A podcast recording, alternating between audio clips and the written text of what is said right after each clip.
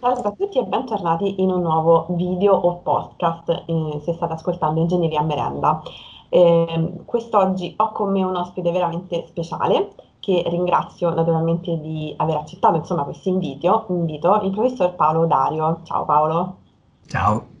Allora, innanzitutto vorrei chiederti un attimo di presentarti per chi non ti conoscesse. Sì, allora, io sono Paolo Dario, sono professore di robotica biomedica, ma in realtà nell'ambito dell'ingegneria biomedica, della bioingegneria, presso la Scuola Superiore Sant'Anna, ma insegno anche principi di bionica in una laurea magistrale insieme all'Università di Pisa. Poi se volete parliamo anche di cosa sia la bionica. Mm. Eh, che è un termine estremamente interessante anche eh, colmo di contenuti scientifici, tecnologici e anche eh, speculativi. E poi sono stato fondatore dell'Istituto di Biorobotica, de, sempre la Scuola Superiore di Sant'Anna, che oggi ha quasi 250 persone, partendo praticamente da zero. E mm, ora sono prorettore alla terza missione dell'università. Eh, anche sul fatto della terza missione mi piacerebbe discutere. Comunque la terza missione è tutto quello che un'università può fare partendo dalle missioni fondamentali che sono l'educazione e la ricerca. Cosa si fa dell'educazione e della ricerca? Cioè, eh, dopo aver educato eh, giovani eh, talenti o anche semplicemente persone capaci in generale e dopo aver fatto la ricerca cosa se ne fa per eh, essere utili al proprio paese, al proprio territorio. Ecco, questa è la terza missione ed è quello di cui mi sto occupando anche. Anche questo è interessantissimo Certo, anche perché, per esempio, tutto quello che riguarda il Covid è legato a questo, nel senso eh, è certo. come si interviene in eh, situazioni di emergenza senza restare chiusi nel proprio laboratorio o peggio ancora a casa propria. Mi sembra fondamentale. Per inciso, io sono in istituto, nel senso, sia, noi non ci siamo mai fermati e i nostri dottorandi non si sono mai fermati e sono qui che fanno i loro eh, progetti di ricerca e seguono anche corsi. Ma posso chiederti tu come ti sei avvicinato a questo mondo? Ma è interessante, eh, diciamo, io eh, fin da ragazzo ho amato molto l'avventura. Eh, oggi l'avventura vuol dire magari eh, attraversare a piedi il deserto. Quando ero ragazzo io eh, facevamo anche questo, non proprio il deserto, ma facevamo, sognavamo molto. Per esempio, eh, sognavamo tanto di cambiare il mondo come dovrebbero fare tutti i ragazzi, tutti gli adolescenti e sognavamo anche, o venivamo ispirati per esempio dalla corsa allo spazio. Io in realtà quando io ero adolescente seguivo quasi quotidianamente le missioni spaziali fino all'arrivo eh, alla fine sulla Luna. E questo, diciamo, anche con però l'idea di combinare, se vogliamo, la scienza, e io alla fine del liceo pensavo di poter fare fisica, per esempio, oppure eh, la tecnologia e quindi pensato di fare ingegneria, eh, ero e sono ancora molto appassionato, sono ancora un motociclista, sono appassionato di, di motori eh, dal punto di vista molto tecnologico e poi però eh, mi ponevo il problema per cambiare il mondo non tanto di fare politica, devo dire, ma cercare di incidere quotidianamente, quindi per esempio fare medicina. E quindi alla fine del liceo mi sono trovato con questi sogni che volevo tradurre in azioni, perché io non so, sono un uomo d'azione. E, eh, e quindi di fronte a questa scelta alla fine ho deciso di fare ingegneria, ne sono contentissimo. Eh, e, e, ho scelto di fare ingegneria meccanica perché all'epoca non c'era ingegneria biomedica, ma poi ho fatto e mi sono sempre occupato di applicazioni biomediche e se volete mettendo insieme sia eh, la scienza, quindi la fisica, eh, l'ingegneria e anche un po' di medicina. per cui posso dire di aver realizzato molti dei sogni che avevo da ragazzo e credo che molti di voi, molti dei, dei ragazzi che ci ascoltano, possano e debbano avere fiducia eh, che questo sia possibile. A me è riuscito senza avere, eh, io, la mia famiglia era una famiglia eh, normalissima, diciamo modesta, nel senso i miei genitori erano impiegati, la mia, mia madre era maestra, ci hanno insegnato valori forti, però eh, che io e i miei due fratelli, perché ho un fratello e una sorella, mio fratello ha fatto lo psicologo, mia sorella il medico, e ci hanno insegnato questi valori che abbiamo mantenuto, che devo dire ci hanno aiutato molto in momenti difficili, perché una delle cose che eh, vorrei ricordare ai ragazzi è che quando mi sono laureato io in Italia si sparava per le strade, ma letteralmente si sparava per le strade, eh, c'erano i sequestri di persona, non era un mondo facile, anzi molti, tra cui io stesso, pensavano di andare via. Quando avevo 15 anni, 15, 1, 5 e non, ero, e non c'era internet, avevo scritto, avevo ricevuto eh, i pacchi di informazione per emigrare eh, e avevo scelto tre paesi, Stati Uniti, Canada e Australia, perché a me sono sempre piaciuti i grandi spazi e le terre di frontiera. E ci ho pensato molto seriamente per eh, molti anni. Anch'io avevo puntato il Canada, gli Stati Uniti, poi alla fine mi rendo conto che uno si fa tanti progetti in testa, programmi in testa e poi la vita ti sorprende invece con direzioni diverse. Poi alla fine sono rimasta a Roma e sono molto felice di dove sono, quindi veramente Anche io lo sono. Devo dire, speranza. No, devo dire che per molti anni, fino al Covid, io ero più fuori che non qui, diciamo, alla fine sono andato in quei paesi e in altri ancora, eh, rimanendo eh, in Italia convinto sempre di più del fatto che eh, sia veramente invece importante. L'Italia è uno straordinario paese, non avevo quest'idea quando ero ragazzo, invece è un paese straordinario, pieno di gente straordinaria eh, ed è giusto provare a contribuire al progresso eh, del proprio paese che per noi ha dato tanto. Io sono stato educato in Italia e sono convinto che la scuola italiana sia la o fra le migliori al mondo, senza ombra di dubbio di dubbio. Quindi invito ancora i ragazzi ad avere invece fiducia, no? piuttosto che magari a volte essere sterofili, ma mh, riflettere sul fatto che il nostro sistema scolastico, salvo eccezioni, ma in generale è veramente ottimo e ci prepara a essere persone eh, capaci e anche ad avere una visione ampia molto maggiore per esempio di quanto non abbiano alcuni negli Stati Uniti o in Cina o in Giappone, cioè non c'è nemmeno paragone. Sì, è vero, questa è una cosa che sento molto di frequente e soprattutto per esempio in, in un ambiente che non, c- non, non c'entra niente con, con, il nostro ingegneristico, però ad esempio all'interno del mondo della salute eh, i nostri laureati eh, in ambito appunto di salute vengono chiamati dal nord Europa del tipo ti faccio un corso di lingua tedesca tipicamente, ti faccio un corso di lingua gratuita, però tu poi vieni a lavorare per un anno nel mio ospedale. E questo ti fa proprio capire quanto in realtà valiamo anche fuori, tanto che ci vengono a chiamare proprio, quindi... Sì, ehm, cosa ho fatto io in questi anni?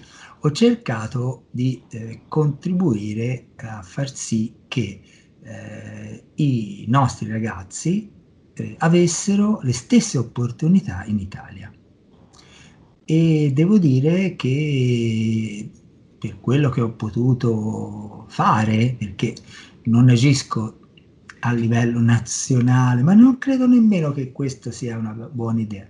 In realtà molte innovazioni si fanno nel proprio, nella propria area, no? uno riesce ad avere un impatto eh, più forte, diretto e poi quello che uno riesce a fare può essere eh, de, di ispirazione e di prova di fattibilità per altri. Tant'è vero, io sono molto lieto che quello che ho cominciato a fare negli anni 80 e poi 90, per esempio, sia stato in realtà seguito da molti colleghi E quindi eh, funziona questo e, e devo dire eh, che sono riuscito a trattenere moltissimi giovani qui, eh, sia in ambito universitario ma anche per esempio nell'ambito delle imprese, creando spin-off, tantissime, eh, collaborando con le imprese, collaborando anche con le pubbliche amministrazioni. Cioè, in realtà il ruolo dell'università vera, buona, è, è questo, cioè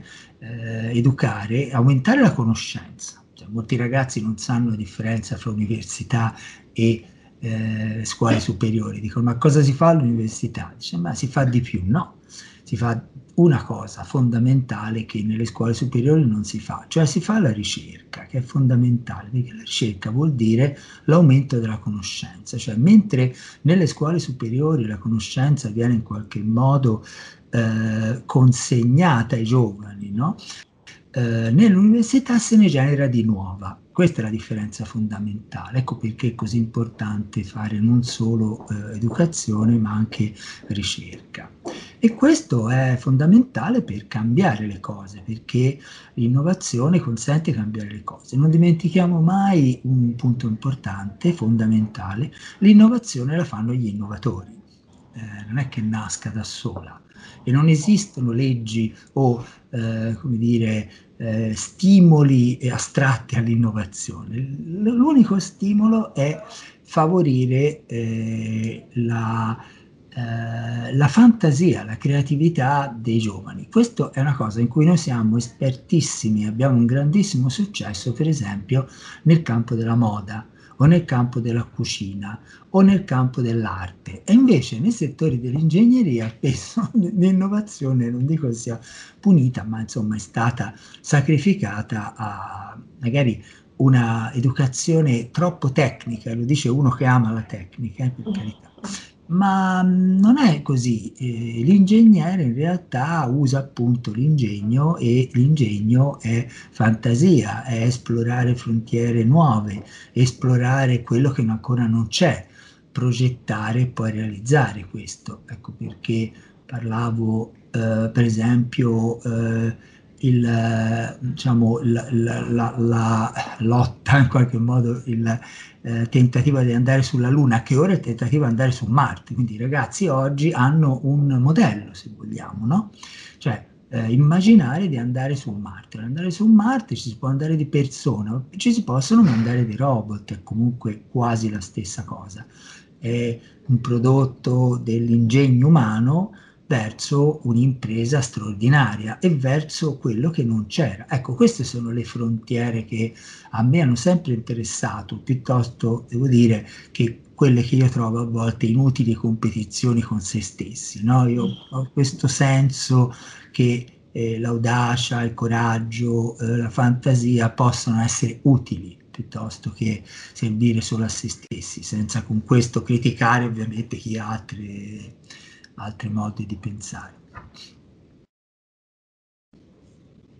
Ah, è molto importante questa cosa perché eh, io mi ricordo quando mi sono avvicinata io all'ingegneria, eh, quando ho cominciato a pensare che forse potevo fare ingegneria biomedica, eh, mi è stato detto tu sei troppo creativa per fare l'ingegnere, se scegli questo percorso sicuramente sarai una persona triste professionalmente perché non riuscirai a sfogare la tua creatività.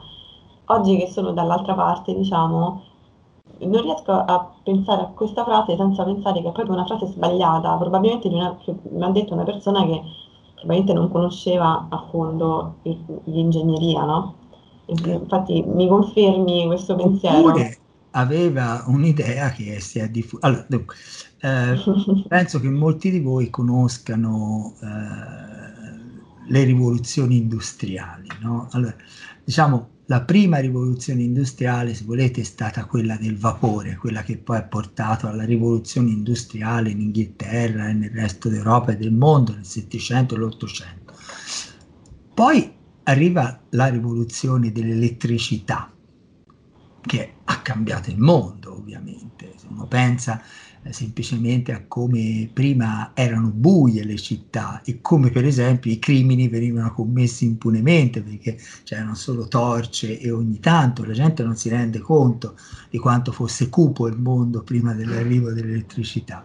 E poi l'arrivo dell'elettronica e, e quindi eh, diciamo eh, la, la, la, l'esplosione dei, eh, dei eh, dell'elettronica di consumo. Cioè, pensate che quando io ero un ragazzino eh, fui fra i primi ad assistere eh, il, il, distacco, se volete, della radio dalla parete, perché prima le radio andavano a valvole e bisognava stare accanto alla radio per, per esempio, seguire le partite o la musica e io ho vissuto quando avevo 10, 11, 12 anni l'arrivo dei cosiddetti trans- le radio a transistor, per cui ci portavamo la radio, che poi erano portatili più che portabili, più che eh, diciamo, tascabili, erano oggetti grossi, ma si portavano nei campi, si giocava a pallone e magari si sentivano le partite e, e fu una rivoluzione, questa è la terza rivoluzione.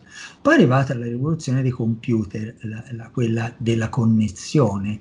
Eh, vorrei ricordare ai ragazzi all'ascolto, ma anche agli adulti, che l'iPhone è stato introdotto negli Stati Uniti nel gennaio del 2007. Sono passati solo 14 anni e il mondo è completamente cambiato perché prima dell'iPhone, eh, chi se lo ricorda, c'erano i telefonini Nokia che telefonavano e basta, lo facevano molto bene, ma facevano solo quello. Non esistevano i social, non esisteva WhatsApp, non esisteva Facebook, non esisteva Twitter, eh, non esisteva Uber, non esisteva l'acquisto su Amazon, una vera rivoluzione. Ecco, la quinta rivoluzione industriale io l'ho già descritta, non solo io, ed è la rivoluzione della sostenibilità totale, cioè prendersi cura del mondo, no? come dice Papa Francesco, ma non solo lui. E questo per i bioingegneri secondo me è una cosa veramente importante, se non soltanto prendersi cura dell'uomo, ma prendersi cura del mondo in cui vive l'uomo, perché le due cose sono strettamente collegate. In tutto questo la fantasia è fondamentale. Vengo alla tua eh, affermazione. Chi ha fatto quella uh, affermazione appunto che l'ingegneria è grigia è rimasta, rimasto alla prima e alla seconda rivoluzione industriale in cui gli ingegneri erano coloro che gestivano le macchine, facevano, progettavano molte cose, ma avendo come eh, obiettivo principale, oltre che la funzionalità, ma nemmeno tantissime a volte, soprattutto il costo, no? quindi l'ingegnere era una persona abbastanza eh, grigia. Si diceva quando io ero ragazzo e il mondo era diverso, che l'ingegnere era servo del padrone sfruttatore degli operai. Bene, questo era assolutamente vero, bisogna dire. Cioè, era eh, questa figura, l'ingegnere, era a metà fra eh, la direzione della fabbrica e l'esecuzione che veniva svolta dagli operai e dalle macchine. Bene, l'ingegnere in questi anni, e devo dire che ho lavorato molto perché questo avvenisse, si è liberato da questo cliché. L'ingegnere è non diversamente da come può essere un designer di moda o uno chef, perché non deve essere così l'ingegnere, anzi è proprio così, l'ingegnere sogna e e realizza, perché l'ingegnere oggi, ma io parlo di ingegneri, ma in realtà potrei dire tutti, i, tutte le competenze scientifiche e non solo, è capace per esempio di eh, concepire una eh, struttura, potrebbe essere una spin-off, capace di produrre quello che lui ha sognato, trovare i soldi, i fondi per farlo, realizzare spin-off, realizzare una società, dare lavoro a se stessi, dare lavoro ad altri colleghi e dare lavoro anche ai ragazzi che hanno studiato meno. E questo è l'elemento virtuoso che peraltro avviene appunto in ambienti come quello della moda, della cucina, anche su, del cinema, eh, diciamo dei bei tempi, eh, salvo Covid. Ma insomma, ecco. cioè, tutta l'industria creativa è un'industria che in genere eh, produce soddisfazioni per chi le fa e produce posti di lavoro, posti di lavoro buoni. non da rider per conto di Amazon o di altri. Certo. Questo è il punto. Eh. È molto importante anche il fatto che l'ingegnere riesce, ehm, cioè io vedo che un, un, ingegnere può essere in grado di gestire sia ehm, a, diciamo, creare soluzioni a problemi nuovi, creare soluzioni a problemi vecchi, no? con idee nuove. E a proposito di, di, problemi nuovi, che ormai non è più purtroppo un problema nuovo perché ci viviamo ormai da un anno, eh, volevo chiederti ehm, a proposito del Covid, eh, se tu puoi raccontarci un pochino come ha reagito la, la, comunità della robotica proprio per portare delle soluzioni concrete eh, in questo momento così critico. Fra l'altro vorrei eh, dire a tutti, sempre nella logica eh, del legittimo orgoglio per quello che siamo in grado di fare, eh, l'Italia eh, è, è, stato un modello per molti. Eh, ovviamente siamo stati al centro dell'attenzione perché è arrivata questa. Io vi dico, viaggia, l'ultimo viaggio in aereo che ho fatto è esattamente un anno fa e sono rientrato da un congresso e dovevo ripartire il sabato eh, per Dubai, per, dove un labora- abbiamo un laboratorio in collaborazione e ho pensato che fosse forse saggio non partire e dal lunedì eh, 9 marzo c'è stato il lockdown. Quindi eh, questo non vuol dire che fosse del tutto imprevisto, in realtà eh, da viaggiatore continuo Solo nel mese di gennaio del 2020 sono stato eh, in Cina, prima che arrivasse veramente l'epidemia, quindi la, prima, la seconda settimana di gennaio, in California, per congressi sempre, a Dubai e a Bruxelles, solo in un mese, questo per oh, darvi l'idea, rientrando tutte le volte qui e eh, facendo le mie attività, esami, ricerca, eccetera. Però io leggevo cosa succedeva, perché un viaggiatore, eh, come dire, esperto, eh, legge le notizie piccole nell'ultima pagina dei giornali no? o, o, o del, di un sito e vede ma, la viaria, no? oppure Ebola, oppure strano virus influenzale mm.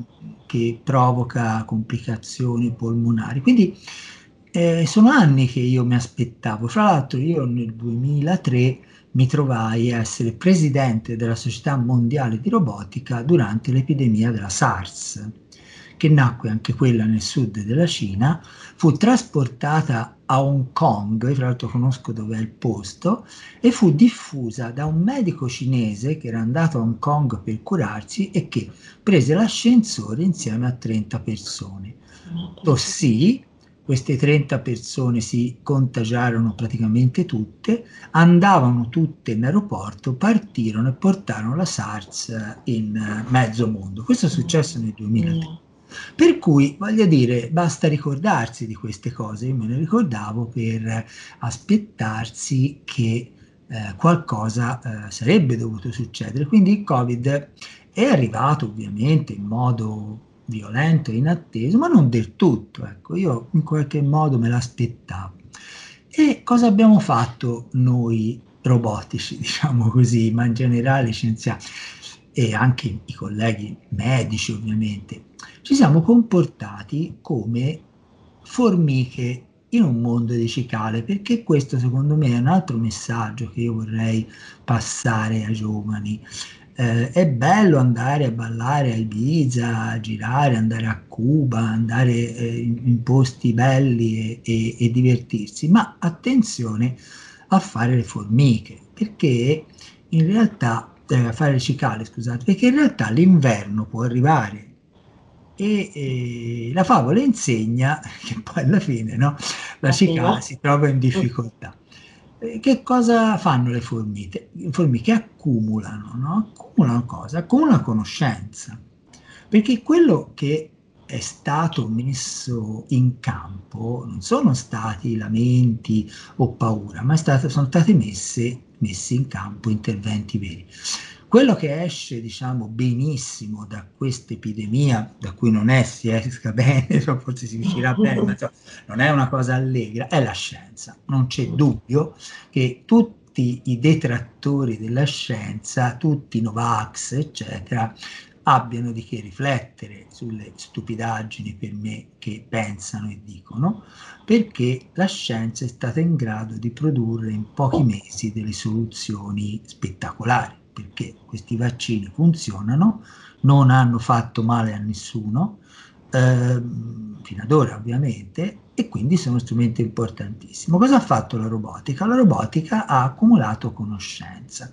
Noi abbiamo in questi anni imparato come eh, si possano eh, costruire, sviluppare e impiegare macchine più o meno intelligenti, perché il robot che cos'è? Il robot non è altro che una piattaforma meccanica integrata con componenti elettronici. In genere si parla di meccatronica, un robot, ma anche un'automobile oramai, una moto, anche una lavatrice, un aereo, una nave, sono sistemi meccatronici, quindi sono fatti di un corpo, mai dimenticare questo, quindi una fisicità, il robot non è software, il robot è hardware, va bene? E a volte fanno ridere i robot che fanno speculazioni in borsa, non sono robot, i robot sono macchine, va bene? E a questo punto quando uno ha una macchina che ha a bordo delle capacità di percepire, sentire, diciamo, di muoversi, anche di ragionare, di connettersi, virtualmente si può fare quasi tutto. Se uno pensa oggi com'è un'automobile, oggi quasi nessuno parla di un'automobile come in termini di consumo, di velocità, di potenza, ma tutti di connettività.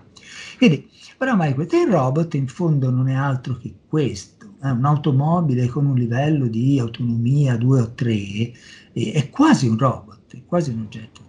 Quindi noi abbiamo costruito questo. Quando è arrivato il Covid, eh, beh, siamo stati sorpresi come tutti, siamo stati chiusi in casa come tutti, ma ci siamo connessi e abbiamo, eh, siamo ricorsi a, a, alla nostra rete, alle nostre società scientifiche. Ne avevamo appena creata una in Italia che si chiama IRIM, che è l'Istituto di Robotica e di Macchine Intelligenti e abbiamo usato questi strumenti per parlarci e per eh, decidere come potevamo reagire. L'abbiamo fatto realizzando appunto eh, robot anche più semplici, no? analizzando la situazione.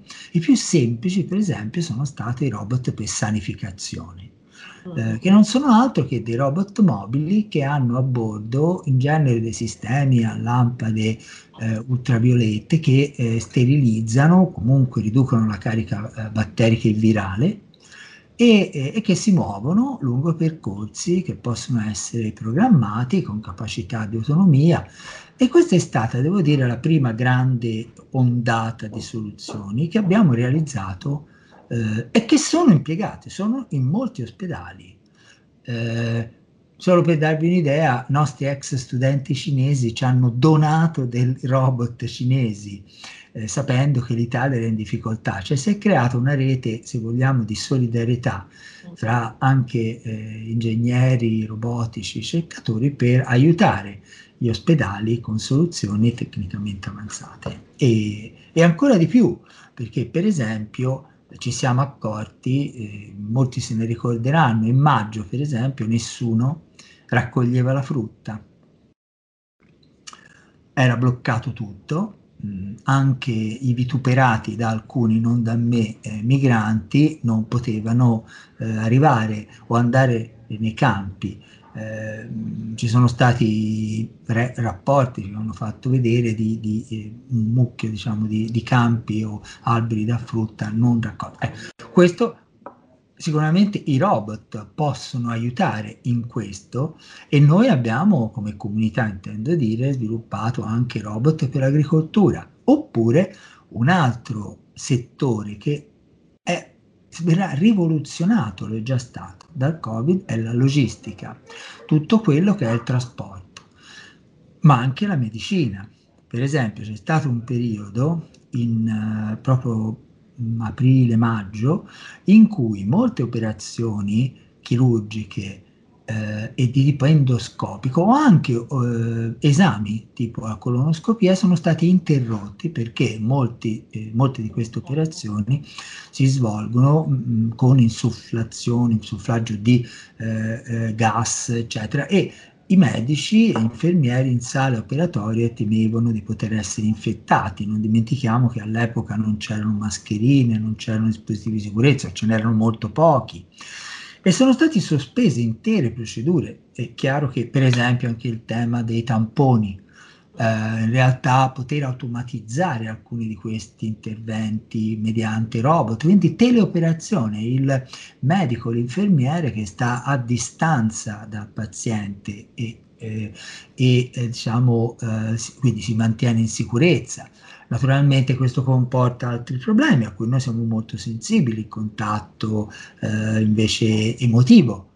E anche su questo, per esempio, sono state sviluppate soluzioni, cioè robot che portavano in giro tablet o, o, o, o telefoni per consentire ai pazienti in terapia intensiva di comunicare o ancora robot che potevano fare operazioni di servizio tipo pulire in terra oppure trasportare campioni o cibo eccetera anziché i, i, i infermieri o altro personale sanitario. Um, le, nelle fabbriche eh, l'automazione Immaginate anche in situazioni estreme avere un piano B in cui le fabbriche possono funzionare da sole praticamente, quasi senza operatori umani. Non è quello che normalmente vorremmo, ma in situazioni di emergenza potremmo aver bisogno di questo. Ecco, la robotica rispetto all'informatica, lo dico uh, ai ragazzi, ma a tutti diciamo, uh, gli spettatori, eh, eh, è, vuol dire azione la robotica solleva i pesi. I, i dati sono belli, ma alla fine eh, non aiutano fisicamente le persone. Invece le persone hanno bisogno di essere aiutate. Noi tutti abbiamo bisogno di essere aiutati fisicamente. Ci vuole qualcuno che sollevi i pesi, che trasporti le cose. Non basta internet per questo, non basta il web. La robotica vuol dire questo, aggiungere al web delle capacità di Ehm, diciamo, movimento e di eh, ausilio fisico alle persone. Quindi diciamo, eh, mi ha fatto venire in mente un'altra domanda che tanto uscirà fuori tra i commenti, sono abbastanza sicura conoscendo i miei polli, come si dice, ehm, più, più, che rubarci il lavoro, questi robot ci alleviano da lavori pesanti, no? Mm, molte persone sono spaventate perché appunto mm, capiscono di essere sostituibili, cioè che la loro professione è potenzialmente sostituibile eh, da, da, un robot o da un'intelligenza artificiale e sono abbastanza spaventate da questo. Eh, però invece potrebbe essere un sistema per cambiare un attimino il paradigma di, di, diciamo, di come siamo abituati noi a pensare al lavoro e magari orientarci su un lavoro che è magari fisicamente meno stancante per noi Certo. Ma diciamo, allora, eh, prima di tutto nessuno ha una risposta, cioè, perché nessuno veramente può, può, prevedere il futuro. D'altra parte è anche vero quando ci sono delle transizioni tecnologiche, eh, le rivoluzioni di cui ho parlato prima, in realtà eh, nel mezzo, fra, nella transizione fra un periodo un tecnologico e quello successivo avviene un, eh, diciamo, eh, una crisi per alcuni lavori e, e, e, e, poi se ne arricchiscono altri. Ho letto recentemente un bellissimo libro eh, storico, un romanzo storico che si svolge eh, al tempo dell'invenzione della eh, macchina da stampa quindi Gutenberg e Mainz o Magonza. Bene, il mondo precedente era un mondo fatto di eh, copisti, amanuensi che scrivevano a mano e a un certo punto eh, la tecnologia eh, porta all'invenzione della macchina da stampa. Bene, tutti i copisti o il 90% di loro persero il lavoro chi se ne ricorda? Eppure avvenne, fu una tragedia per molti di loro, a parte quelli che lavoravano nei conventi, ma c'erano anche dei privati, diciamo così. Coloro che facevano miniature, fu un mondo intero che, e posti di lavoro eh, a migliaia, forse milioni, che, centinaia di migliaia che furono persi, ma dopo qualche decina di anni si trasformarono questi posti di lavoro in eh, posti di lavoro nelle tipografie. Cosa successe in mezzo? Eh, fu una tragedia per eh, i lavoratori che appartenevano ed erano i maestri della vecchia tecnologia. E si potrebbe parlare eh, della stessa cosa per quanto riguarda eh, l'arrivo per esempio delle macchine per tessere, dei telai automatici, cioè le rivoluzioni tecnologiche che peraltro non sono arrestabili perché vorrei eh, renderlo eh, come dire chiaro, non si può fermare una tecnologia, ci si si può provare a rallentarlo, provare, ma in realtà alla fine è impossibile. Um, e, e, e, non esistono mezzi nemmeno politici che durino davvero per arrestare la conoscenza, bisogna prenderne atto. Quindi, eh, però nessuno, per esempio, eh, eh ricorda, e mi sorprende questo, quanti milioni e milioni di posti di lavoro si siano persi a causa del web cioè, se uno va oggi in banca, non trova più nessuno. Certo. Però nessuno nota questo e tutti notano, ma il robot mi può levare il lavoro, ma perché internet no? Scusate, no, vorrei che tutti riflettessero su questo, quello che è successo con le agenzie di viaggio. Eh, cioè ci sono intere categorie di eh, lavoro precedente che sono state annullate o fortemente ridotte. Qual è stata la soluzione silente, se volete, è quello di adattarsi e di passare alla tecnologia nuova. La stessa cosa può avvenire con la robotica. Vorrei anche eh, ricordare un fatto, che mentre sul web noi siamo praticamente totalmente dipendenti dall'estero, Leggevo oggi che Zoom, eh, noi in questo momento stiamo usando Skype, ma eh, Zoom è cresciuto il fatturato di tre volte negli ultimi anni e Zoom non è italiano, non è europeo. Noi stiamo in realtà consentendo ai grandi player internazionali di fare eh, fatturato sul nostro bisogno. Non siamo stati abbastanza veloci a cogliere le opportunità che in realtà offre questa tecnologia, il passaggio dall'attività in presenza all'attività in remoto. Per carità è una cosa sgradevole, però è un fatto e tutto questo apre mercati eh, nuovi. Eh, I robot eh, hanno bisogno, prima di tutto bisogna ci, c'è qualcuno che li costruisce, perché non capisco per quale motivo, eh, laddove tutti usia, usiamo, io devo dire sono fra i pochi che continua a comprare deliberatamente spendendo il 10-20% in più nel negozio sotto casa, piuttosto che fare arricchire Elon Musk, va bene? Perché è inutile fare tanti discorsi se poi non si mettono in pratica. Io contribuisco a mantenere i negozi di vicinato, vero. Eh. E invece molti decidono di non farlo per risparmiare, per comodità, quello che volete. Però voglio dire, alla fine eh, tutto questo comporta l- lo sviluppo, quindi le nuove tecnologie possono essere utilizzate, i robot noi li sappiamo costruire. Cioè non vorrei che in questo paese ci si dimenticasse che noi italiani, si dovrebbe dire europei, siamo l'Italia in particolare, un grande paese manifatturiero, cioè noi sappiamo costruire macchine. Non siamo invece così bravi nel software, un po' sì ovviamente, ma non è la nostra. In fondo la moda si fa con le mani, la cucina si fa con le mani, l'artigianato si fa con le mani, noi siamo dei grandi eh, costruttori e i robot si fanno con le mani, con le macchine, i robot sono macchine.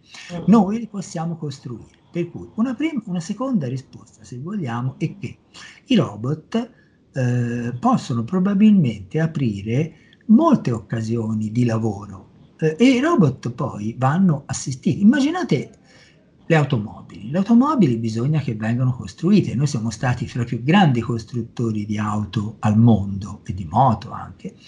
Eh, poi Una volta che sono state prodotte ed escono per la strada vanno assistite. C'è il mercato della benzina, degli elettrauto, delle gomme, degli autogrill, dei, degli alberghi, dei motel. Cioè è un mercato, è un indotto straordinario.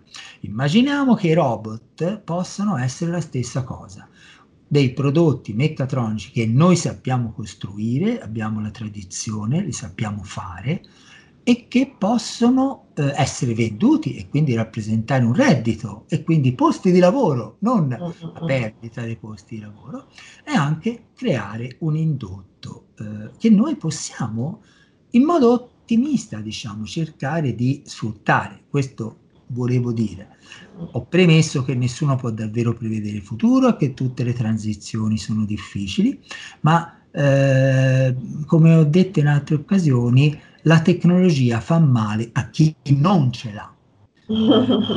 Era una frase di un politico, diciamo, di generazioni passate, eh, ma, ma è vero. Noi, l'unica soluzione che noi dobbiamo avere, si sta vedendo nel campo dei vaccini per esempio, è essere presenti, essere capaci di sviluppare tecnologie, padroneggiarla. Ecco perché dico l'importanza del ruolo dell'ingegnere, eh, dei tecnici in generale, ma non soltanto. Ecco, vorrei diciamo anche eh, accennare, ma con convinzione a questo. Io sono stato fra coloro che già 25 anni fa ha proposto eh, l'educazione di quello che io ho chiamato ingegnere rinascimentale, no? perché ehm, nonostante il più popolare robot per eh, chirurgia, che si, si chiami Da Vinci, e per inciso, eh, la fabbrica